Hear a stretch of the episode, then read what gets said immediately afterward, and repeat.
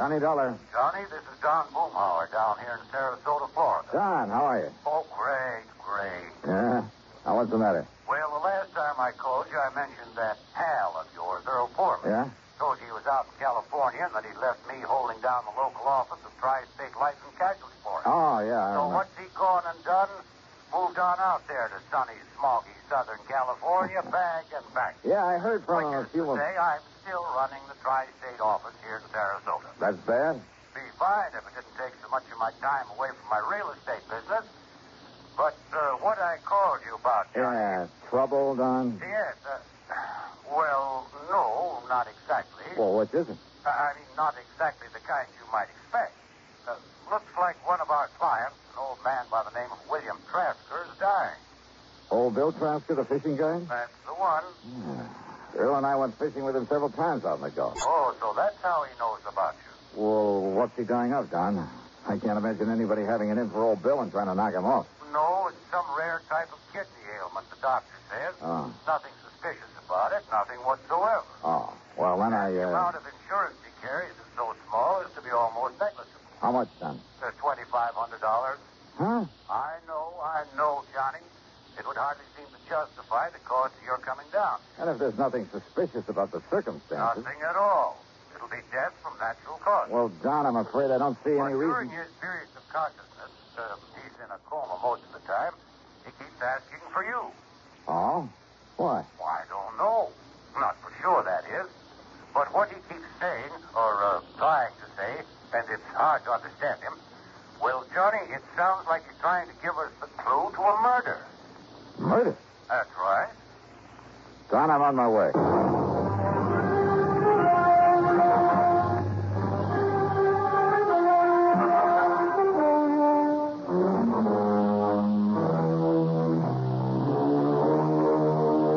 Expense account submitted by Special Investigator Johnny Dollar to the Tri-State Life and Casualty Insurance Company office in Sarasota, Florida. Following is an account of expenses incurred during my investigation of the recompense matter.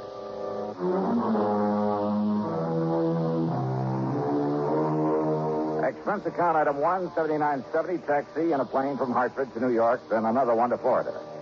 At the International Airport in Tampa, Don Boomhauer was waiting for me. We piled into his air-conditioned car and headed south on the Tamiami Trail down towards Sarasota.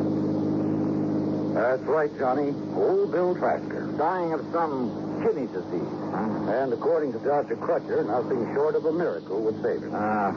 Yes, too bad. He seemed like a mighty nice old man, a real gentleman. Well-educated, well-spoken. Yeah, you'd expect to find him running a big business instead of a broken-down outboard rig to take out fishing parties. So I understand. But frankly, Johnny, I've never even seen old Bill until the doctor called me. Said he was dying and that he wanted to see you. Then I looked up his policy. Yeah, $2,500, you said. Yes, to be spent in giving him a modest but decent burial. And to pay any bills he might leave outstanding. Uh-huh. Apparently then, Bill won't be leaving much of an estate. Now, you'll understand why when you see the little kind of shack he lived in. But now, over the phone, you said something about a murder. Well, Johnny, it was so difficult trying to understand what he was trying to say. Even when he seemed completely conscious, he was very vague. Except perhaps when he was asking for you...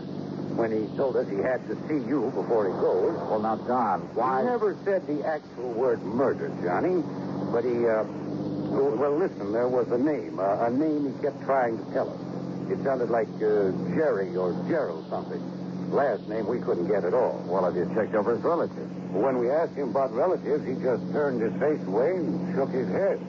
But, now, if he was talking about a murder... Johnny, it's just... It's just that... Well, Doc and I agreed that from what he said and, well, his knowing you and your work and wanting to see you and, well, you know how deathbed confessions are. You're not making much sense. Look, Doc will be waiting for us, and if Bill is conscious enough to make sense when he talks to you, well, let's just wait and see what you can get out of him. Whatever you say, Doc.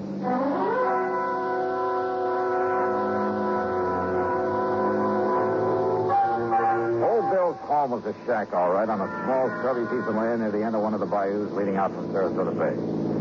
As we stopped in front of the long path through the palmettos that led up to it, Doc Crutcher came out to meet us. Johnny, I'm glad to see you. Yeah, how are you, Doc? Don? I just given him a final injection and across the seven that... Well, come on in. He's failing, Doc? As a last resort, I've used a new, very radical sort of treatment. One of the so-called but not fully tried miracle drugs. And? I'm just afraid he came to me too late. But, Doc, there is a chance. Oh, there's always a chance, Johnny. But in this case, a very slim one.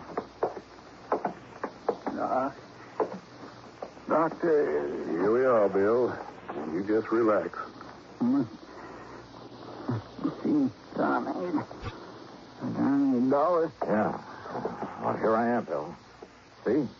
Right here in this place. Johnny? That's right. Hey, look, if you expect to take me out fishing, you've got to get well, man. No. Oh, Johnny, it's too late now. Oh, come on now. That's no way to talk, old timer. I'm gonna die now. Yeah? Who said so? Would you? Tell who, Bill? Tell who? Tell what to the police? No. What? No. Murder. There was a murder? Or you mean there was no murder? No, tell police that I did. I did it. Easy. Gerald? Yes, John Gerald. Gerald who, Bill? Gerald. All right. Yeah. Thornley. Gerald Thornley. Yes. He was murdered. Gerald Thornley. Yeah. So, please. I did it, Johnny. Tell. Doctor. Yes. Yes, I'll see if he's...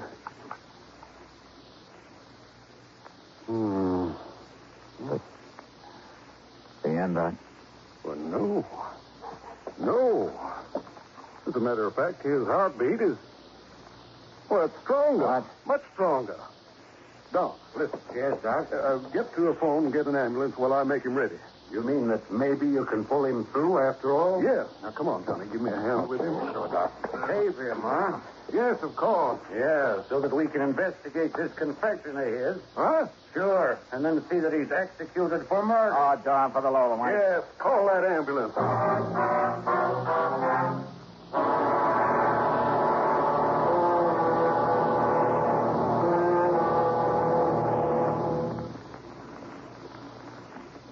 Great scientific achievements usually are made through the combined efforts of many men. Such is the story of the Atlantic Cable, one of the outstanding milestones of the 19th century. But today the name of one man remains to remind us of that venture.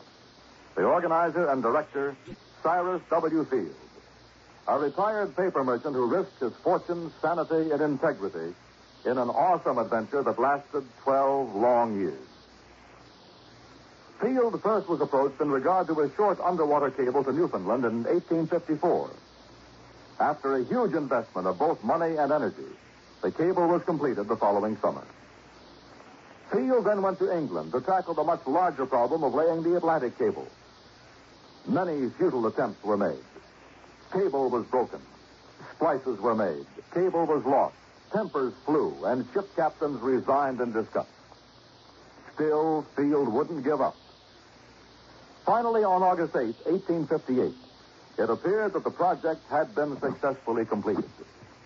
Cyrus Field went ashore and walked 15 miles to the nearest telegraph station. There he wired his wife, the Associated Press, and President Buchanan. He informed the president that Queen Victoria would telegraph her congratulations over the new cable. But before the Queen's message was completed, the line went dead. The much-hailed project was again a failure. Faulty insulation was blamed. In 1865, the largest steamboat afloat, the Great Eastern, made another attempt. Just 660 miles from Newfoundland, the cable parted. Inadequate hoisting tackle prevented its recovery. Field broke down and wept like a child. And yet, the very next year, he sailed with the Great Eastern for one more try. This time, every failure had been studied, every provision made. On July 27th, 1866, Cyrus Field landed at Heart's Content. After personally cabling the unbelievable news, he immediately boarded the Great Eastern, retrieved the broken cable of the year before, spliced it, and laid the second Atlantic cable. Cyrus W. Field, another American whose driving energy insisted that somehow there must be a way. Let's find it. And now, Act Two of Yours Truly, Johnny Dollar.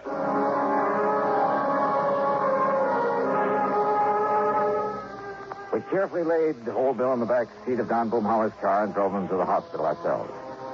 And then we could only wait to see if the drug that Dr. Crutcher had given him would really do its work. And yet, if it did, if by some modern miracle the old man should recover. Well, Don had said it there at the shack, and he said it again that evening as we sat in the comfortable den of his home, trying to console ourselves with a couple of scotch and sodas. No, it's wrong, Johnny. There's something very wrong about it. Yeah? I mean, pulling him away from death's door only so that he can be electrocuted for that murder he confessed to. But did he really, Don? What else could he have meant? So you've got to investigate, Johnny. Even Doc Crutcher has to report that confession to the police. Maybe. And so do I. We've no way out of it. None of us. Cheryl Thornton. Yes, the name of his victim, the man he murdered. Did he? Is that what he tried to tell us? Well, what else could he have possibly meant?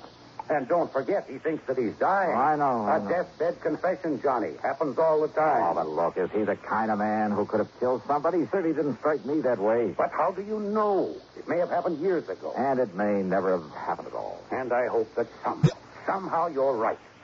But can you prove it? Well, Johnny? Pour me another drink, will you? Sure, all you want.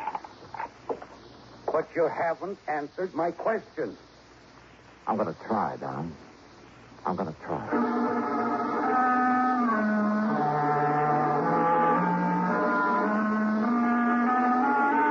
At about midnight, Doc Crutcher phoned to say that we should keep our fingers crossed and maybe pray a bit. It now looked as though Bill Trasker might have a 50-50 chance to live. Then, unexpectedly, a call from Lieutenant Barney Phillips of the police department. Yes, Mr. Dollar, Doc Crutcher told me all about it. I would appreciate any help you may want to give us on this. Well, do you know anything about this Gerald Thornley? No, sir, never heard of him. But we'll find out who he was. Don't you worry about that. Lieutenant, how well do you know old Bill? Well, that's the thing that puzzled me, Dollar. Old Bill is one of the nicest, one of the most kindliest old men I've ever known. Oh? Ever since he came here to Sarasota, that's about 7 years ago, seems he just went out of his way all the time trying to be nice and helpful to folks. Uh-huh. Didn't have much to give to anybody, money I mean, but whatever he had or he could do for somebody, he never would hesitate a minute. I see. But that doesn't keep us from having to do our duty, get the goods on him, see that justice is done. The law's the law, and it's our duty to uphold it. Old Bill came here 7 years ago? That's right. From where? Well, now, if we knew that, we'd know where to look for information on this man Thornley that he killed. Yes, he did. What's that? I'll talk to you later, Lieutenant. Well, fine, Mr. Dollar. If you have any connections anywhere that can help us find out who Gerald Thornley was and why old Bill killed him. Or if I can find out that he didn't kill any such man or anybody else. Now, Mr. Dollar. I'll be in touch. Why are you so sure he didn't murder someone, Johnny? Did I say that, Don? You didn't need to. Don, I want no part of this thing. Donnie, I know this is no ordinary sort of investigation, but as a company, we have to go through with it. Why? If you can prove that Bill didn't do it, which I doubt, well, it's the least we can do for a client or something. Yeah. And if you end up proving he did, well, it's a public service by the company or something. Or something. Let someone else handle it. I want no part of it. Why did old Bill ask for you? Well? Well, I think it's because of... Well, in spite of what he said, in spite of what it sounded like... Hey, let me use your car, will you? At this time of night? No, not here. Here are the keys. All right, good. What have you got in mind? Well, maybe keeping an innocent man out of the chair. Now, Johnny... I'll see you later. Obviously, the key to this whole matter lay in finding out about Bill's supposed victim, Gerald Thornley. Who he was, where he was, or where he had been. and then if Bill had ever been there. So I drove over to the shack again and went through Bill's clothes, hoping that some of them might be old enough to show where he'd been before he moved to Sarasota. Every one of them bore a New York label. Item 2, $5.20 for a tankful of gas. Item 3, after I reached the airport in Tampa, $4.60 for a long telegram to Rip Keenan, a pal of mine on the New York side. Item 4, $71.70, and shortly after dawn, I was in New York. Rip was waiting for me at the airport. You could have saved yourself the time and money and phoned me, Johnny. Now, just what do you mean by that, Rip? Well, I could have told you all there is to tell about Gerald P. Thornley in one sentence. I handled a story on him for the paper myself. Well, what about it? What? 7 years ago, that crooked promoter disappeared. Promoter? And when the police finally caught up with when and where and how he disappeared, it left them with only one possible conclusion. Thornley was murdered. Nevertheless... No, Johnny. Stop trying to act like a Pollyanna and get on back to Sarasota and nail that old guy for murder.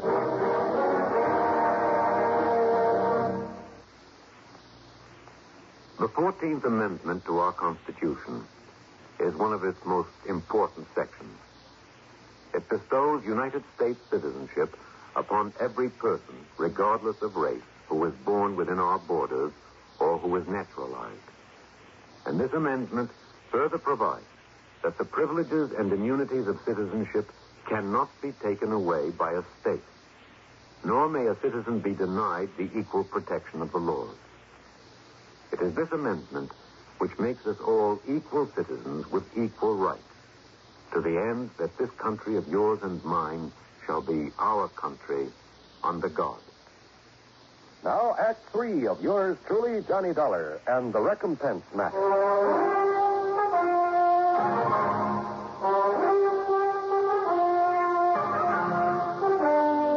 Over breakfast there at Idlewild Airport, Rip Keenan told me more about Gerald P. Thornley.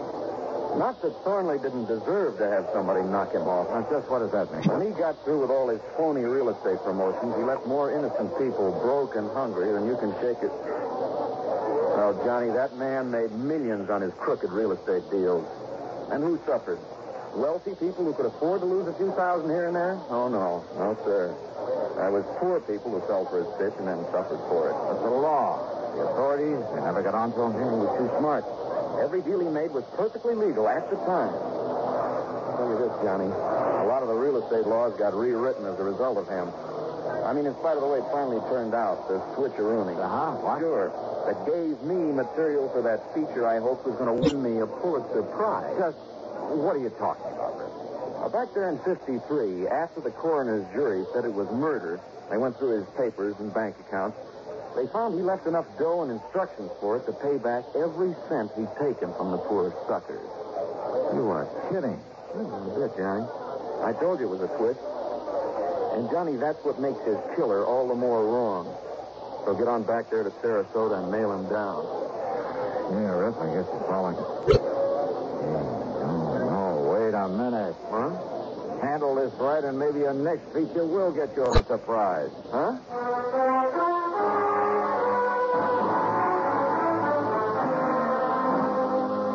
People who'd been taken by Thornley.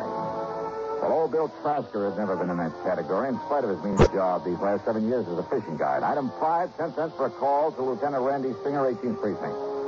Then I had Rip Keenan drive me into Stevens. There you are, Johnny. A complete set of fingerprints on the late Mr. Gerald P. Thornley. Yes, yes. So why I should break my neck getting them in such a hurry for you. If you put that so-called mind of yours to work finding out who murdered him, seven and a half years ago, why... Yeah, well, that coroner's jury could have been all wet, you know. Huh? Why don't you keep it here entertained until I call him a feature story from down in Sarasota? Johnny, if, that is. Yeah? If what? Now, if this absolutely crazy hunch of mine pays off. Item 6, another $71.70 for a plane back to port. From the airport in Tampa, I drove on down to Sarasota, straight to the hospital. It is a miracle, Johnny. If old Bill continues to improve the way he has in his last 12 hours, he'll live until they put him in the chair, much as I hate to say that.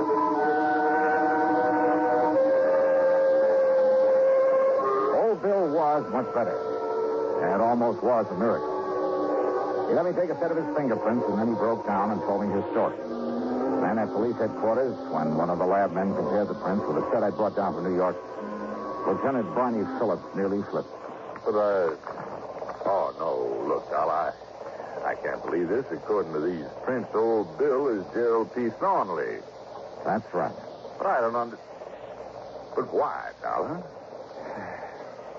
Well, his dirty real estate promotions were perfectly legal at the time. But he was ruining more innocent people, causing more heartbreak and suffering. But he hadn't thought about that in his lust for money. All he cared about was getting more and more of it, regardless of whom he was hurting. Until one day, this kidney thing hit him, and it scared him. And suddenly, he realized that one day he'd die as one of the most hated men in the world. But simply giving back the money would never erase the stigma that he'd have to live with. So he arranged his own disappearance, and he made it look like murder, so he could quietly get away and start leading the kind of life he should have been leading and could start doing some good for people. Exactly the way he's been doing here in Sarasota, Lieutenant. There's a sort of recompense for the rotten things he'd done before. Yeah, that's right. And without having folks point him out as the crook he'd been. That's right. And don't forget, the people he'd hurt up north were all paid off. But Dollar, when he thought he was dying, he told you murder.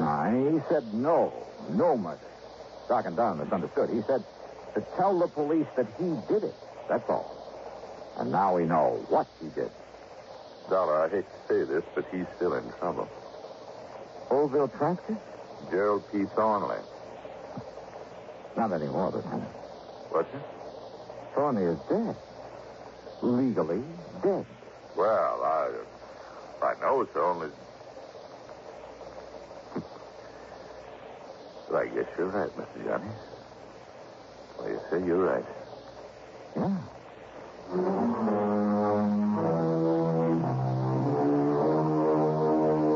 After sticking around a few days to make sure that old Bill's recovery would be complete, well, I changed my mind about getting Rip Keenan material for a feature. Let him wonder about it.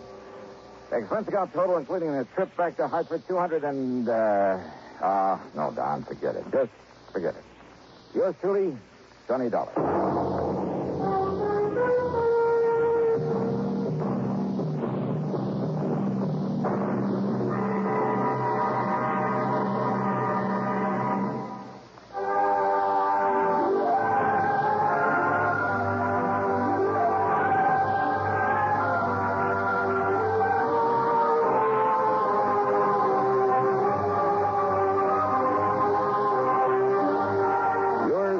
Johnny Dollar, starring Bob Bailey, originates in Hollywood and is written, produced, and directed by Jack Johnstone. First, our cast were Russell Thorson, Mark Robinson, Harley Bear, Barney Phillips, Dick Crenna, and Herb Bikram. Be sure to join us next week, same time and station, for another exciting story of Yours Truly, Johnny Dollar.